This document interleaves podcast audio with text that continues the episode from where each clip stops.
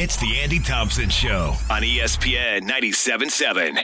Thanks for showing up. Today's shower thought is brought to you by WeWinInjuryLaw.com. When I was in college, I took a comparative literature course, and you'd show up supposed to have read something from the class before. Nobody would have read it, including me, and the professor would have nothing prepared except to ask questions about the reading. But nobody had done the reading.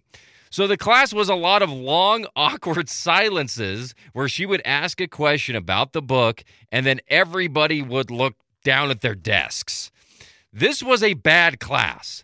The students were bad. The professor wasn't great because every class period was wasted, but she was still around the next semester and the next semester after that. It didn't matter how many bad classes she presided over, she was going to be coming back.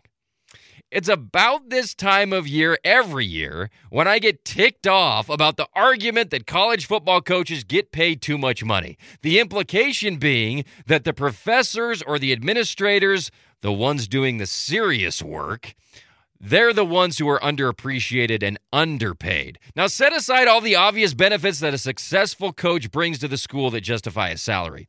The fact that these guys live on a razor's edge every single year and are one bad season away from having to move their kids to a new town and start somewhere else, that's a tough life and they deserve every penny they get. The academics, they don't want that burden. They don't want that pressure. They couldn't stand it, and so they don't get as much money.